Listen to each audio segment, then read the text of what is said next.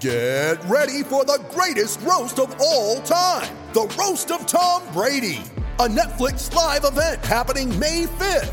Hosted by Kevin Hart, the seven time world champion gets his cleats held to the fire by famous friends and frenemies on an unforgettable night where everything is fair game. Tune in on May 5th at 5 p.m. Pacific time for the Roast of Tom Brady, live only on Netflix. You ready? Showtime. On May 3rd, summer starts with The Fall Guy. Let's do it later. Let's drink a spicy margarita. Make some bad decisions. Yes. Audiences are falling in love with the most entertaining film of the year. Fall guy. Fall guy. Fall guy. That's what the poster said. See Ryan Gosling and Emily Blunt in the movie critics say exists to make you happy. Trying to make it out? Nope. Because I don't either. It's not what I'm into right now. What are you into? Talking. Yeah. The Fall Guy. Only in theaters May 3rd. Rated PG-13.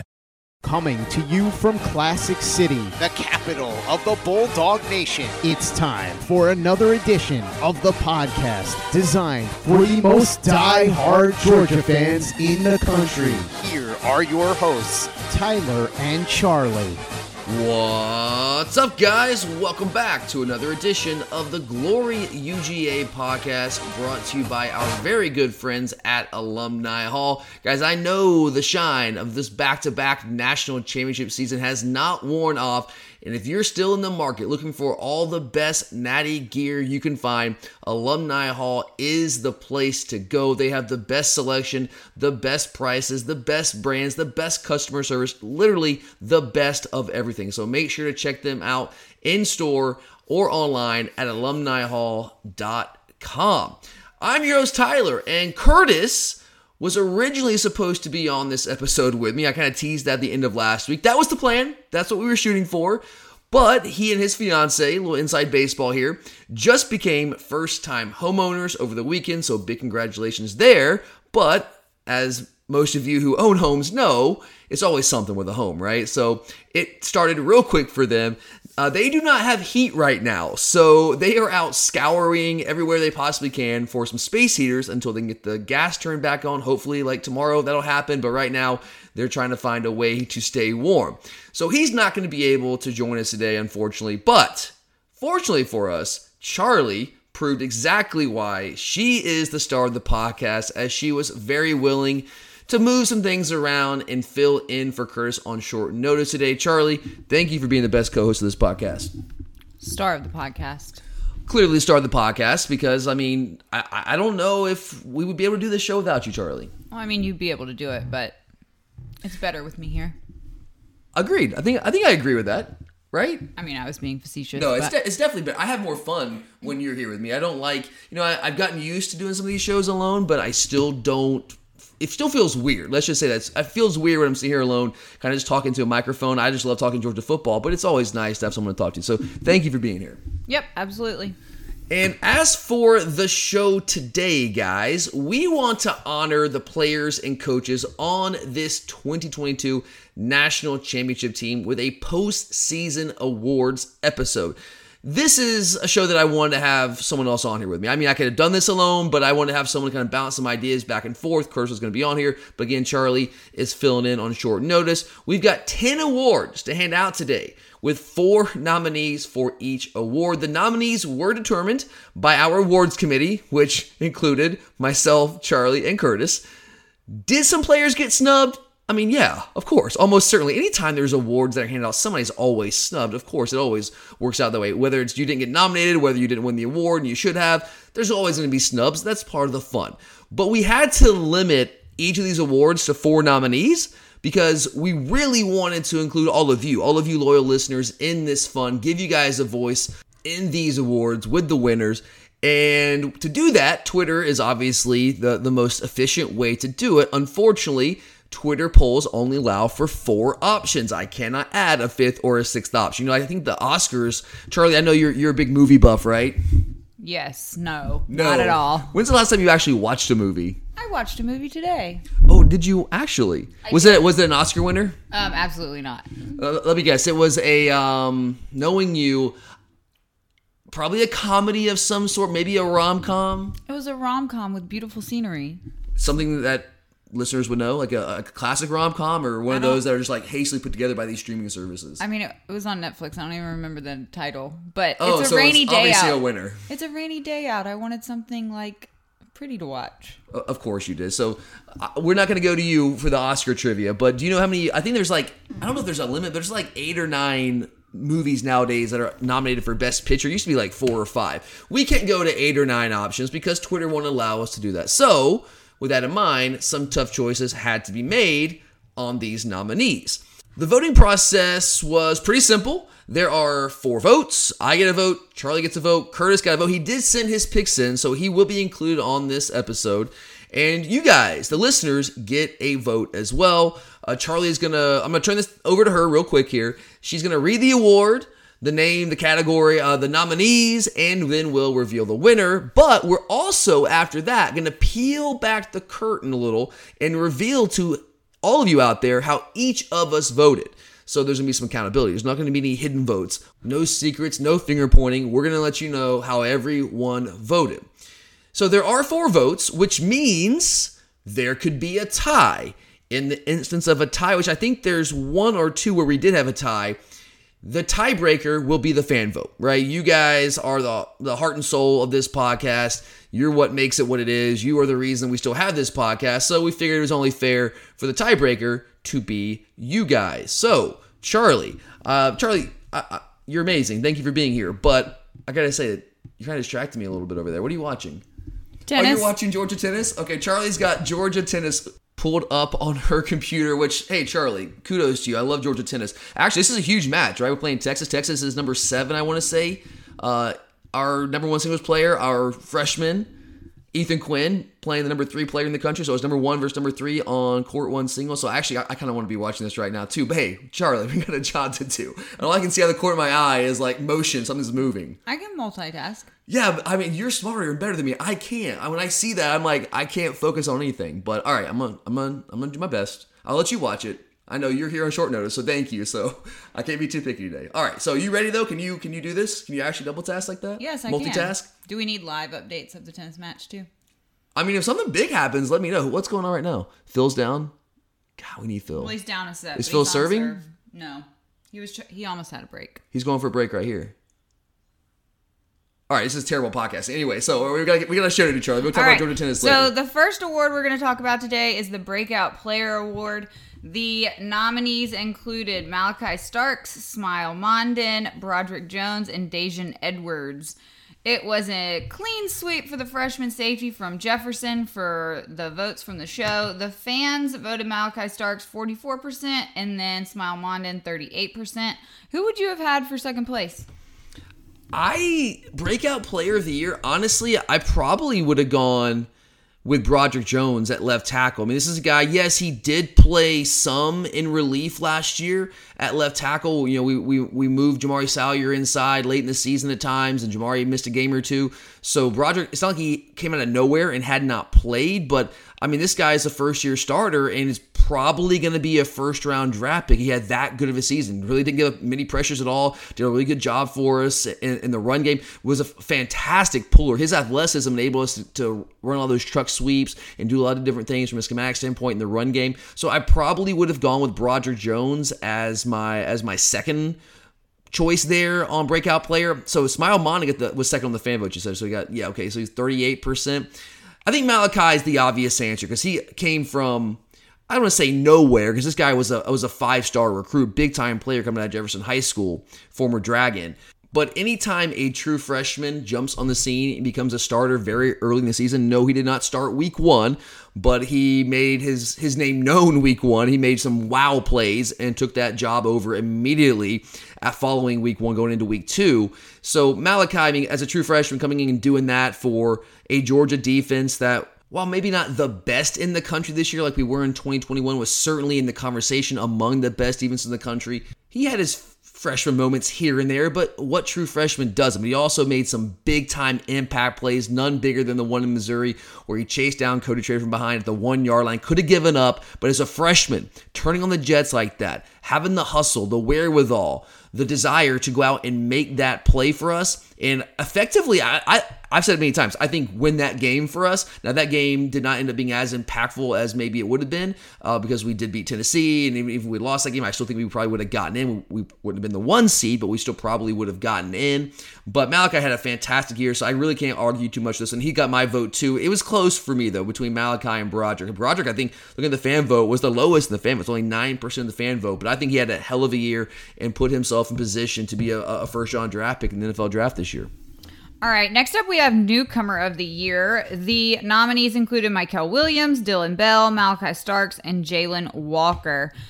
Back to back sweeps for Starks across the show. Uh, the fan vote was 70% for Malaki Starks. Was it that big of a landslide for you among these nominees?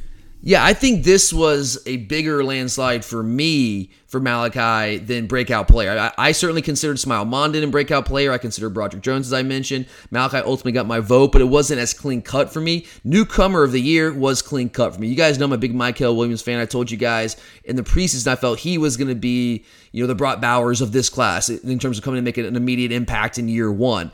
And I think he did make that immediate impact. Kirby was was was waxing poetic about him uh, at SEC Media Days, which seems like three thousand years ago, but it really wasn't that long ago. What about five or six months ago? And he had a big year. He did some really good things. He became our best pass rusher as the season progressed but he was not a full time starter. Malaki Starks was as of week two and never came off the field. Mykel, I don't I don't think it's fair to call him situational, but we did use him situationally at times as the season progressed. Although he did again become our best passer as, as the year went on. So I think Mykel was the next option here. I mean, Dillon Bell did some solid things for us, filling in for an injured um, AD Mitchell for most of the year. But what didn't make the kind of impact that either Malaki or or Mykel, did? Jalon Walker really came on late in the year. I'm very excited to see what he can do moving moving into 2023.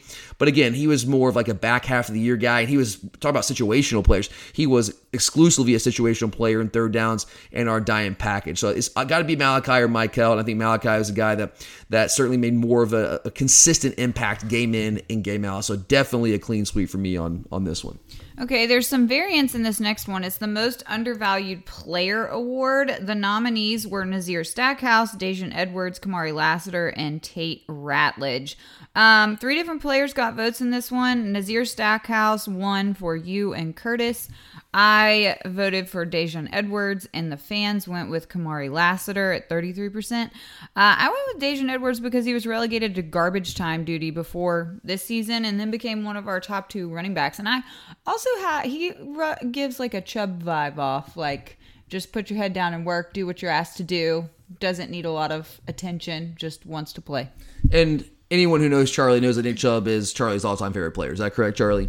Absolutely. Yeah, you and I are of the same mind there. Nick Chubb is at least for now, I think always and forever will be my all-time favorite Georgia Bulldog. That's interesting though, Charlie. I love what you said there, kind of comparing Daijun to Nick. I, I think the work ethic and the introverted nature of them, at least from the outside looking in, I, I do see that kind of a quiet, put your head down, go to work. I, I, I certainly respect that a lot. And look, I love Daijun Edwards. he's a guy I was telling you guys later in the offseason that I, I thought could have a bigger impact than most people were projecting him to. And uh, that ended up being correct. Like he did have a really good year for us. Was he our number one back? No, but I mean, this guy did some big time things for us. Really, from the Missouri game on, he became our go to running back inside the red zone. Remember those issues that we had scoring touchdowns inside the red zone? Well, it was Daijun Edwards who really kind of turned that around for us late in that game. And he was also the guy after that who earned that role for the vast majority of the regular season. You know, Kendall Milton came back, and once he got healthy, he, he got some some looks there as well. But still, like when we needed a touchdown in the red zone in big moments, it was Daijun Edwards and had a hell of a year. I mean, yeah, he was our second leading rusher, but I mean, he was 50 yards behind Kenny McIntosh. And Kenny, Kenny was fantastic. Kenny had 829 yards rushing. Now, Kenny also had 505 yards receiving, which was huge. But Daijun had 771 himself, 5.5 yards per carry to Kenny's 5.6, had seven touchdowns. So Daijun was a big time player, Charlie. I can't really fault you on that pick. I have a soft spot, though, as an old defensive guy myself for Nas Stackhouse because this guy plays essentially the same position that Jordan Davis was playing, but clearly did not get the love and publicity that Jordan Davis got. Now, of course, not he's not as big and athletic as Jordan Davis. He's not as dominant as Jordan Davis was. He's not going to be a first round draft pick like Jordan Davis was. He's not Jordan Davis. That's that's clear. We know that. But that doesn't mean that he did not play an extraordinarily valuable role, role for this national championship team. I mean, guys, we had a gaping hole in the middle of that defense. I was concerned about that. I made that very clear in the offseason. Losing Jordan Davis was concerning. Like, who was that body? We had no one that could do the things that Jordan Davis did the way that Jordan was able to do that. We didn't have a guy like that. I thought Nas probably be the closest to that. Maybe Zion Logue could have filled in some of that, but Nas really kind of came on during fall camp and cemented that role. I mean, he was our zero tech. Like he was our nose guard. And no, he wasn't as dominant as Jordan Davis, but that guy was flat out awesome all year long. And I just don't think he got enough publicity. Like we gave him a couple game balls here and there, a couple different games uh, during the regular season, but nationally, I don't think if you asked the random college football fan, even like hardcore college football fans out there on the street, like, hey, who is Georgia's nose guard this year? I don't know if maybe like two out of ten could name Nas Stackhouse, if that and even in our own fan base. I mean, like some of the casual fans who come out of the woodwork, do they know who Nas Stackhouse is? They all know who Jordan Davis was, but what about Nas Stackhouse? And I think the answer is no. Like a lot of people just aren't aware of this guy, and even if they are, don't give him the love and recognition that he deserves. And I could probably include myself now. I, I should have taught more about Nas because he was a flat out big time piece of what our defense was able to do, controlling the middle there. Not Jordan Davis like, but not Stackhouse like. And it was damn good this year to see him be that kind of player for us. When you need mealtime inspiration, it's worth shopping Kroger, where you'll find over 30,000 mouthwatering choices that excite your inner foodie. And no matter what tasty choice you make, you'll enjoy our everyday low prices, plus extra ways to save, like digital coupons worth over $600 each week. You can also save up to $1 off per gallon at the pump with fuel points. More savings and more inspiring flavors make shopping Kroger worth it every time. Kroger, fresh for everyone. Fuel restrictions apply.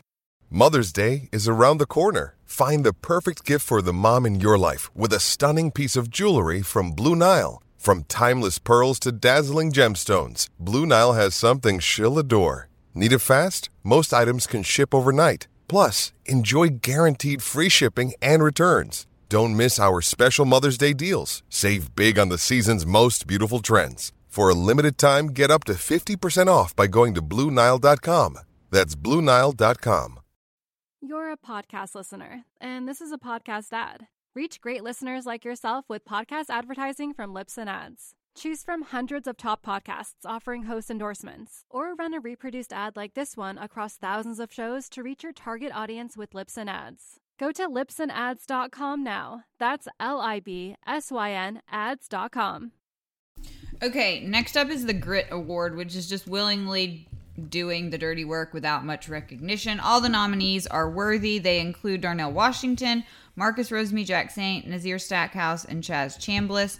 Um, Tyler, you were the only voter to vote for someone other than Darnell Washington. So, who got your vote and why not Darnell? I will say Darnell is a name that we hear from the media a lot, and that he is, you know, very big, very good at what he does but he goes unnoticed. Well, he doesn't go unnoticed. See, that's where I disagree. He's not unnoticed. Yeah. No, right. Brock just gets more because Fair. Darnell Yes. does other things better and Yes. is used to our advantage.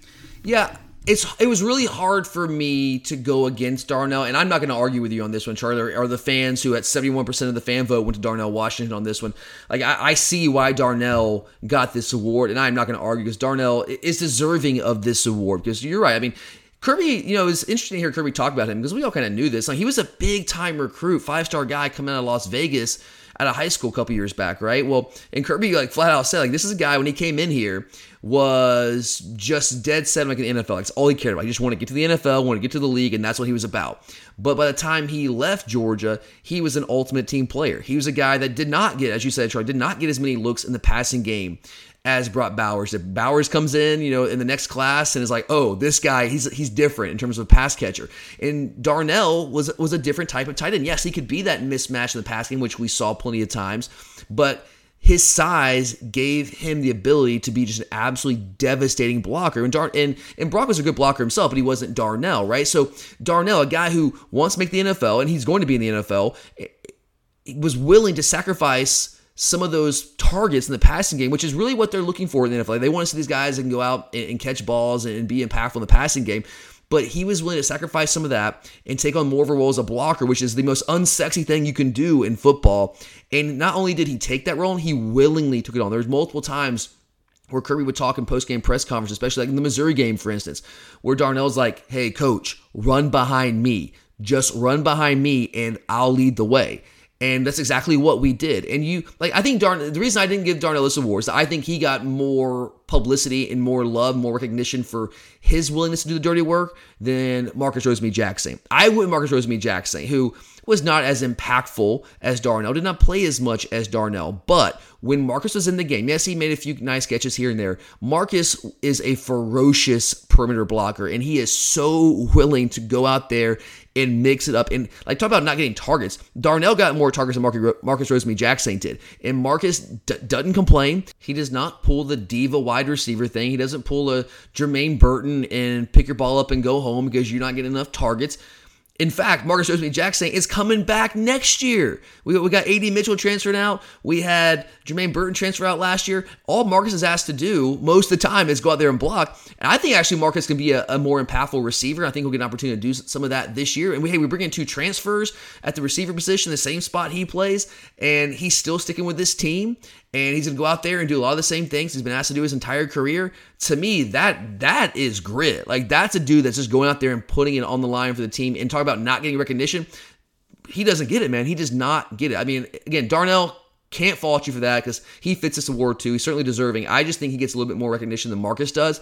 And so maybe that's why I have a little bit of soft spot there for Marcus and, and gave him my vote for the Grit Award. Okay, next up is the Assistant Coach of the Year Award nominees Todd Monken, Everybody hears that name a lot. Glenn Schumann, Todd Hartley, and Stacy Searels. This was the third unanimous vote of the year. Uh, Monken got 82% of the fan vote. Was it really that obvious? I mean, I think so. I think it was, Charlie. I mean, I, I would. I, yes, I think so. It's certainly amazing to see what Glenn Schumann was able to do with that defense, considering all the guys we lost off of that unit last year, five first round draft picks, famously. We all know the story, right? But he did also have Will Muschamp there as a co DC. Now, Schumann was calling the plays, of course, but you have Muschamp there. Kirby is the defensive guy. I mean, there's certainly some help there, and I'm trying. I'm not trying to take anything away from Glenn. Glenn did a fantastic job. Like, guys, we are so fortunate to have Glenn Schumann on our staff. I mean, Curtis and I were excited to get him. I remember back in 2017 or 2016 when Kirby was hiring his staff, and you got the legend of Glenn Schumann. You know, working behind the scenes. Like the story was, it was Kirby and Saban and Glenn Schumann there in a room doing all the defensive game planning for Alabama. Alabama wanted to keep him. We gave him an on-field coaching job. He comes over here, and he's guys. He's gotten opportunities. He, I know he got a lot of money. Uh, at least was offered a lot of money to go to Miami as their defense coordinator last year, and he stuck here. And obviously, Alabama has made a run at him. As far as I know, as far as we know right now, he's still sticking with Georgia. So we are extremely lucky to have him. He's a killer recruiter. He's an awesome position coach with inside linebackers. He's a great defensive mind. I mean, this guy, I mean, coming up and comer is not fair. He's already come up. I mean, this guy is a star in the profession.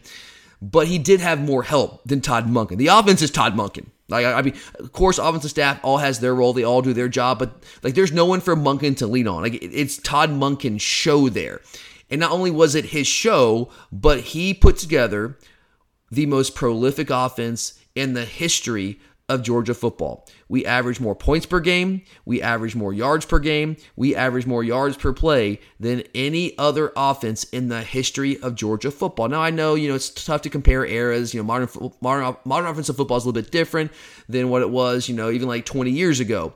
But the fact remains, this is the most productive, explosive, dominant Georgia offense that we have ever seen.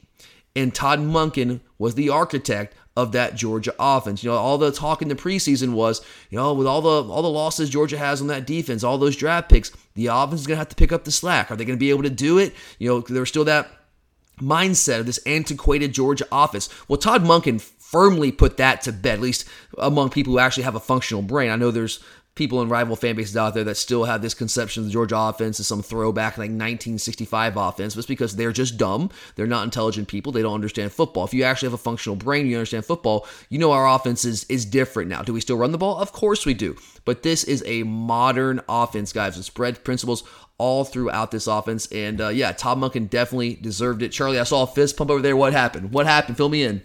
Phil won another game to keep it five five in the second set, and he lost the first set. So he Okay, okay. hold. Yeah, and we lost we lost doubles. I saw that we lost doubles. He held. He needs to get a break. Okay. All right. Sorry. That's just a little tennis interlude there. All right, Charlie, what's up next? All right, the next award is the Damn Good Dog Award. For this year, the nominees were Dominick Blaylock, Nolan Smith, Stetson Bennett, and Jalen Carter. Tyler, once again, you were the only contrarian who did not vote for Nolan Smith. The fan vote for Nolan was 70%. Um, Dominick Blaylock only got 1% of the vote, but I think that's because he just announced he's transferring. Um, But also, like, there were some big time players right. ahead of him. But Dom, just- I mean, Dom's deserved. He's a damn good dog. Yeah. Forever. So who did you vote for? Tell us why. Well, Charlie, um, I see why Nolan Smith got three other votes, right? You voted for Nolan Smith, correct? Yes. Okay, so you got Nolan. Fans got Nolan 70% of the vote. Curtis had Nolan Smith. I had Stetson Bennett. And let me explain this. Now, after what happened at the celebration last weekend, I know some people that that might have turned them off and, and kept them from voting for Stetson, but not me. Not me. I, again, I don't think Stetson, I, I did not feel in the moment that Stetson was talking to the actual fans when he was answering DJ Shockley's question. I, I wasn't as offended by that as a lot of people were. Like, whatever. And he kind of like somewhat explained that um, this week with a tweet. So like, I, I'm not, I'm not gonna hold that against Stetson. You guys can if you want. That's fine. And look, Nolan is an awesome dude, and like, damn good dog. Nolan personifies that. I mean, you're right, Charlie. This is a guy in the Florida game tore his pectoral muscle, out for the rest of the year. Easily could have just gone and started training for the for the NFL draft because that's what almost anyone else in his, his position would have done. Come around the team here and there, might not shown up for like the national championship game, but been training, like not around the team on campus day in and day out. Nolan didn't do that. Nolan put what was good for him aside in favor of what was good for our team. Guys like that don't come along very often. They are extraordinarily rare. And this is a guy that was the leader for this team, especially this defense in that locker room in a season where I had some serious concerns about leadership coming into this season because we lost so many impact guys. You lose Nakobe Dean, you lose Jordan Davis, you lose Jamaree Salyer, you lose all these leaders, you lose Lewis Cine, you lose all these big time guys on your defense, on your offense that have been around for a, a long time and have been like key components of the culture and leadership of your team. And I didn't know like who those guys were going to be. I was hoping it's going to be Nolan. I was hoping it's going to be Chris Smith, and both those guys delivered. Um, so Nolan, like I'm not going to argue with you, Charlie, or the fans. I mean, I see why he got 70% of the fan vote. However, saying that, I also don't know how you can vote against Stetson Bennett, Charlie. The like we all I I don't need to like recount it for everybody. We all know the Stetson legend, guys. In 2020, what other quarterback would not have transferred? With, with how that was, with how that went down, JT comes in, takes over. He handled it the right way. If you guys remember that now, I know it's a couple years ago when he lost that job. He wasn't a locker room cancer. He just filled that role. He became the backup quarterback, and he filled that role to the best of his ability. You know what he did? He kept working, kept grinding, and kept competing. He wasn't happy about it, but he didn't let that impact what kind of teammate he was. And he kept working and kept grinding. He got his opportunity in 2021 in that UAB game. What's the dude do? He goes out and throws five freaking touchdowns. And then the next week, JT's back. He gets the job back. Didn't complain. Did his thing. Was the backup, right? And then JT injured again. What does Stetson do? Comes in, balls out, leads us to our first national title in 41 freaking years, comes back in the entire offseason after leading us to a national title. You have so many people, some people in the fan base, plenty of people in the fan base, so many people outside the fan base just saying how he is going to be the liability. He's going to be the reason why we can't go back to back because we're going to have to put more on the offense. And Stetson Bennett just can't handle it. He's just not that guy. And he said, All right, watch this. This guy is just again. I, I believe Nolan's personification of a damn good dog, but how is Stetson Bennett not? I mean, the story, what this guy's had to overcome, it's just unbelievable to me. Like truly, I don't use that word lightly. It's unbelievable to me what Stetson Bennett has accomplished, what he overcome or overcame in the process of accomplishing those things. So I gotta go Stetson here. I gotta go Stetson. I know he's he didn't win. That's fine, but I'm sticking with Stetson as my vote for DGD of the year. Okay, well, thank you for that very lengthy explanation. I don't feel like that was lengthy. That I'm was just just, doing Stetson justice. I'm just kidding. It wasn't lengthy at all. All right, next up, play of the year. Malaki Starks' interception versus Oregon. Brock Bowers juggling the touchdown against Florida. Stetson Bennett's 64 yard touchdown run against Auburn, or Bowers on fourth and sixth versus Ohio State. This was a unanimous vote with, what do you think? I'm gonna go Brock Bowers fourth well, I and mean, six. it was unanimous, and that's who you voted for. So, So yeah, it has to be, right, Brock on fourth and sixth in the Peach Bowl. So, why was this the play of the year? Well, the plays that we listed, Charlie, it was the most impactful play. And I, look, there were a number of plays that you could have gone with, guys. This is one of those categories where we wanted to have more nominations, more nominees, but we couldn't because Twitter limited us to four options. But looking back at that game, the Peach Bowl, which is obviously we all know it was the biggest game. At least it turned out to be the, the most competitive game, the game that was really the national championship. I know it wasn't called the national championship. I think we all walked out of that stadium or turned the TV off that night. we're like, yeah, Georgia just played the national championship game. Like we all felt that way. I, I think most of us did at least. And there were so many plays in that game. You could put, you could have picked Arian Smith's long touchdown, the go-ahead touchdown to A.D. Mitchell. Um, you could have picked the the wide left, the final field goal miss, the midnight miracle. But see, that wasn't a play that we made, right? That's just a kick that the kicker missed, that Noah Ruggles missed for Ohio State. In terms of plays that our players made, I think the most outstanding play of that game was Brock Bowers, fourth and six. Just pure effort, will, want to, and also just skill. I mean, to levitate like that and not go out of bounds in such a critical situation. I mean, guys, I've said it before. I'll say it again. If we do not get points on that drive, like at least kick a field goal, then we don't win that football game. We get the ball back with a little more than two minutes left, and we're down nine points. That touchdown to A.D. Mitchell wouldn't have mattered. It wouldn't have done anything. I mean, it brought us closer, but we still lose the football game. If Brock gets stopped there, we lose. But Brock fought and like levitated like I didn't know football players could do, kept that drive alive. Wish we got a touchdown that drive, but kept it alive so we get that field goal and keep within striking distance so we could actually be set up to win the game on that final go ahead drive. The other plays were all awesome. They were fantastic. They were incredible plays. You know, the, the Malaki Starks interception was like that was his introduction to the college football world. The Stetson 64 yard run against Auburn when he turned on the Jets. I don't think I don't know if any of us. Like, we all knew he could move, like he was mobile. I don't think many of us out there realized he could move like that.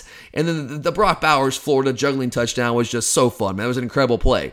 But none of those plays were nearly as impactful as the Brock Bowers fourth and sixth conversion of the Peach Bowl. I mean, we still without any without those other three plays, we still won those all those games going away. But without Brock making that play, not only was it an incredible play, but also just the impact, the significance of that play certainly pushed it over the edge for me. And that's why it's clearly the, the unanimous play of the year. All right, we have a few awards left. We're Um, getting into the big ones here. we are. So we have offensive MVP, defensive MVP, and most outstanding player left. Charlie, before we get there, I have totally forgotten to do this. We have got to talk about Alumni Hall. How can you forget Alumni I Hall? I got so into these awards, Charlie. You know I love Georgia football. I got so into this. Know, you're distracting me over here with the tennis, which is not looking good. This is not good. We're not going to win this match. Speaking of, of Alumni Hall, I need to get another tennis shirt. yeah, I, I was there last week. I saw a nice one. I, sh- I should have called you and say, hey, what's up? Go get this. I'll go buy this week. Yeah, you can, or you can do it online, alumnihall.com. Yeah, I like to go to their store. It's a very nice shopping Have you got any more natty gear in the past week? Um, I got a new coffee mug.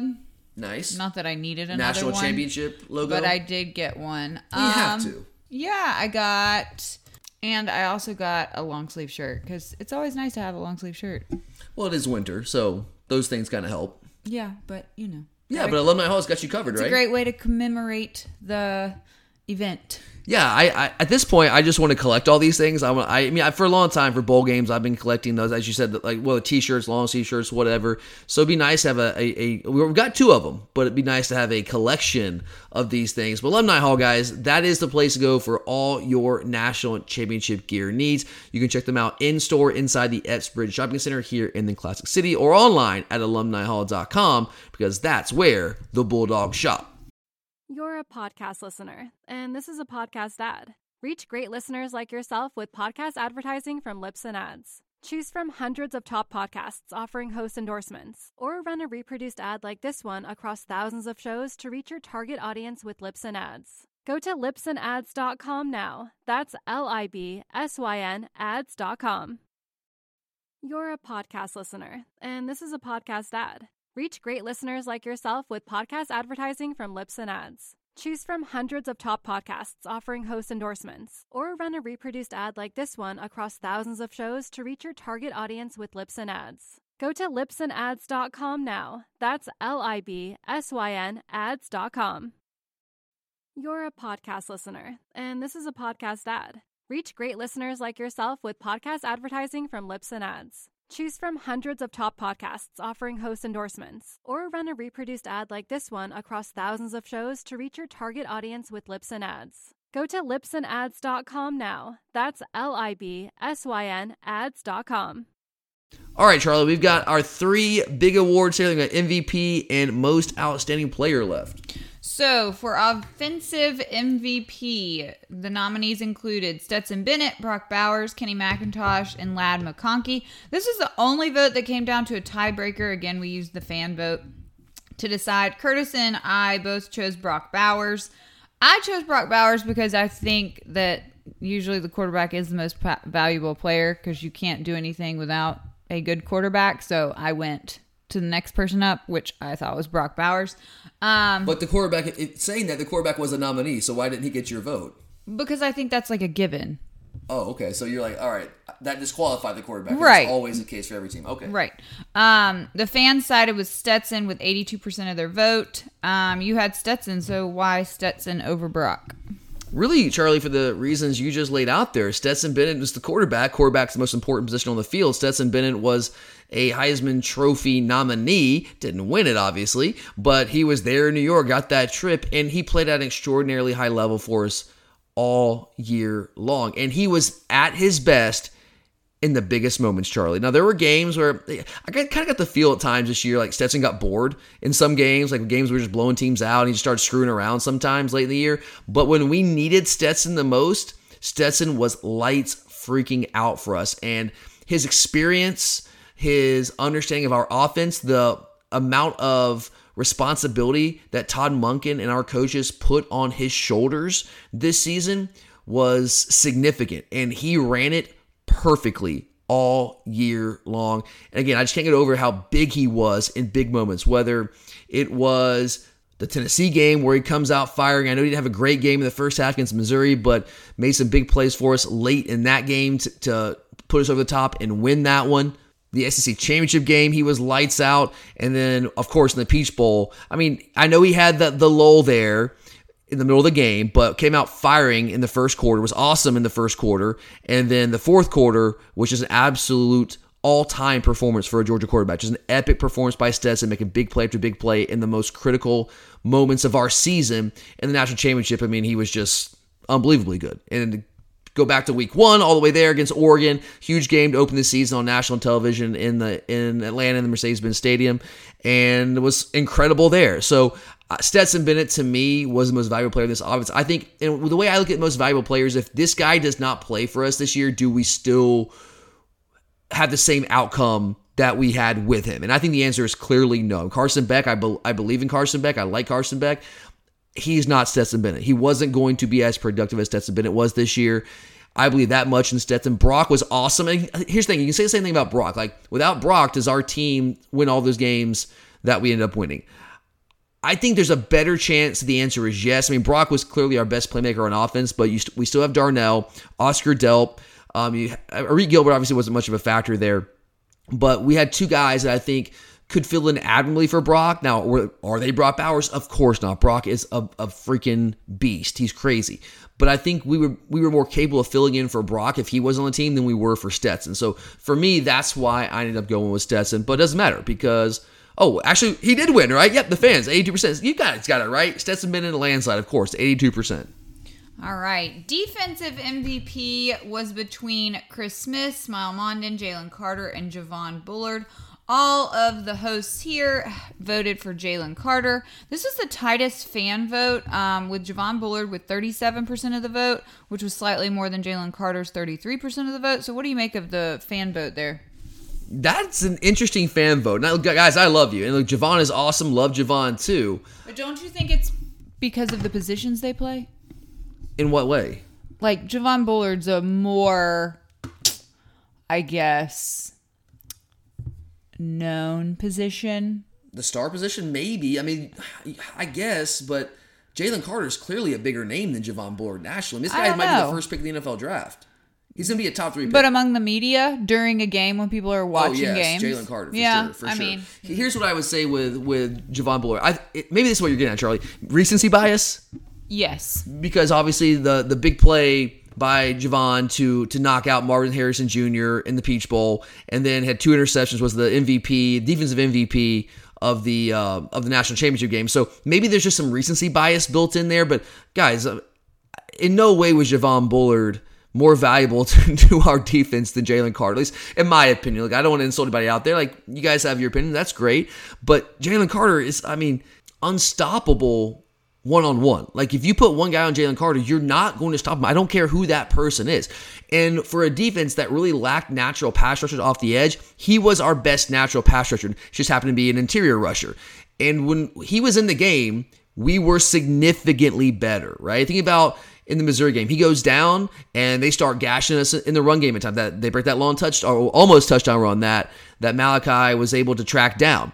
Like Jalen was a difference maker the way that no one else was in our defense. That doesn't mean Javon Bullard is not really good. Of course he is, but Javon missed a couple games himself, and you know Tykee Smith filled in admirably for him. Again, I go back to how I define value. I think we would have had an easier time replacing Javon Bullard if he did not play this year than we did Jalen Carter, in my opinion. I mean, Jalen's just far more of an irreplaceable type guy than Javon Bullard. I know Javon had a really awesome postseason, and he's a great player. I'm really excited he's going to be back on our team. We're really fortunate to have him. But I just I don't see any other answer than Jalen Carter here when it comes to defensive MVP. Our last award for the 2022 season is the Most Outstanding Player Award. There was a lot of variance in this vote. The nominees included Stetson Bennett, Jalen Carter, Brock Bowers, and Kenny McIntosh. Uh, three players received fan received votes. Excuse me. The fans went with Stetson at 47%. You went with Jalen Carter, and Curtis and I swung the vote in favor of Brock Bowers. Why did you pick Jalen Carter? I picked Jalen Carter because I define most outstanding player as best player in a team, and Jalen Carter is clearly the best player in our team. Like he was. Brock is awesome. I mean, Brock's a close second in terms of like talent, but who is going to be of all these players on our team? Who is going to be drafted the highest in the NFL draft? Like who is the actual best player at his position? The answer is Jalen Carter. He might be the first pick in the draft. I don't know if he end up he will end up being the first pick. Depends on how things go and trades and whatnot and needs and all that stuff. But he's he's gonna be a top three pick. Brock is awesome. I mean, Brock is so insanely good. I mean, we all know that. Brock is not going to be a top five NFL draft pick. He's just not. There's not that value on that position in the NFL. Jalen is dominant in a way that no one else on our roster is at their position. Brock is really, really dominant as a tight end. He's not more dominant than Jalen Carter. And I would say the same thing about Stetson. I love Stetson Bennett. You guys have heard me wax poetic about Stetson all year long. And I it was a close fan vote. Stetson got 47% of the vote, and Brock got 40%. But I, I'm just I'm I don't know what word to use, Charlie. Flabbergasted. Uh, just taken aback that Jalen Carter only got 11% of the fan vote in terms of most outstanding player. If you want to pick Brock, I'm not going to argue with that, but Brock getting 40%, Jalen only getting 11, like I think that's borderline criminal. And getting back to Stetson, Stetson's awesome. You guys know how much I love him, but he's not as good at his job at his position as Jalen Carter is at his. He's just not. So to me, honestly, I thought this was pretty clear. I thought this was pretty clear cut. I love Brock. I love Stetson, but best player, and that's how I define most outstanding player. And that's the thing about these awards. People can define things their own way. They define it differently. Check the Heisman. Like, what's the actual criteria? What does it actually mean? But the way that I define most outstanding player, it was pretty clear to me that it was Jalen Carter, but I was I was wrong. I got outvoted on this one, but I mean Jalen Jalen's a stud, Charlie. So why could you make a case for Stetson Bennett? I think you can make a case for Stetson. Actually, I don't know if I can make a, a case for Stetson. I think Stetson was awesome. I think a lot of people put so much on the idea that Stetson's just a, a, function of all the talent around him. I think that's ludicrous. I mean, this guy makes NFL throws week after week on, on, a weekly basis, guys. This dude makes NFL throws. At least he did. I wish he still did for us, but he did all season long. But people had their narratives and just didn't want to buy it. So I think Stetson's a lot better than people give him credit for. I do think he's an NFL quarterback, maybe not a starter, but I think he's an NFL guy that can, that can make a living playing in the NFL, being a backup. But I, actually, I don't think I can make an argument, Charlie. I don't think I can make an argument for Stetson. I can make an argument for Brock and Jalen. I can't make an argument for Stetson or Kenny as the best or how I define most outstanding player on our team. All right. Well, that's all for the awards for 2022. That's it, guys. I really appreciate each and every one of you that were participating in this with us and voted on social media. If you didn't see it, I'm sorry. I should, probably should have put it out there on Saturday, but uh, I dropped the ball there and didn't put it out on, put it out until Sunday. So I apologize if you didn't see it in time. But we got a lot of you out there that were voting along with us, so we appreciate you guys. This is fun. We just wanted to take another look back at this championship season and give these guys some love.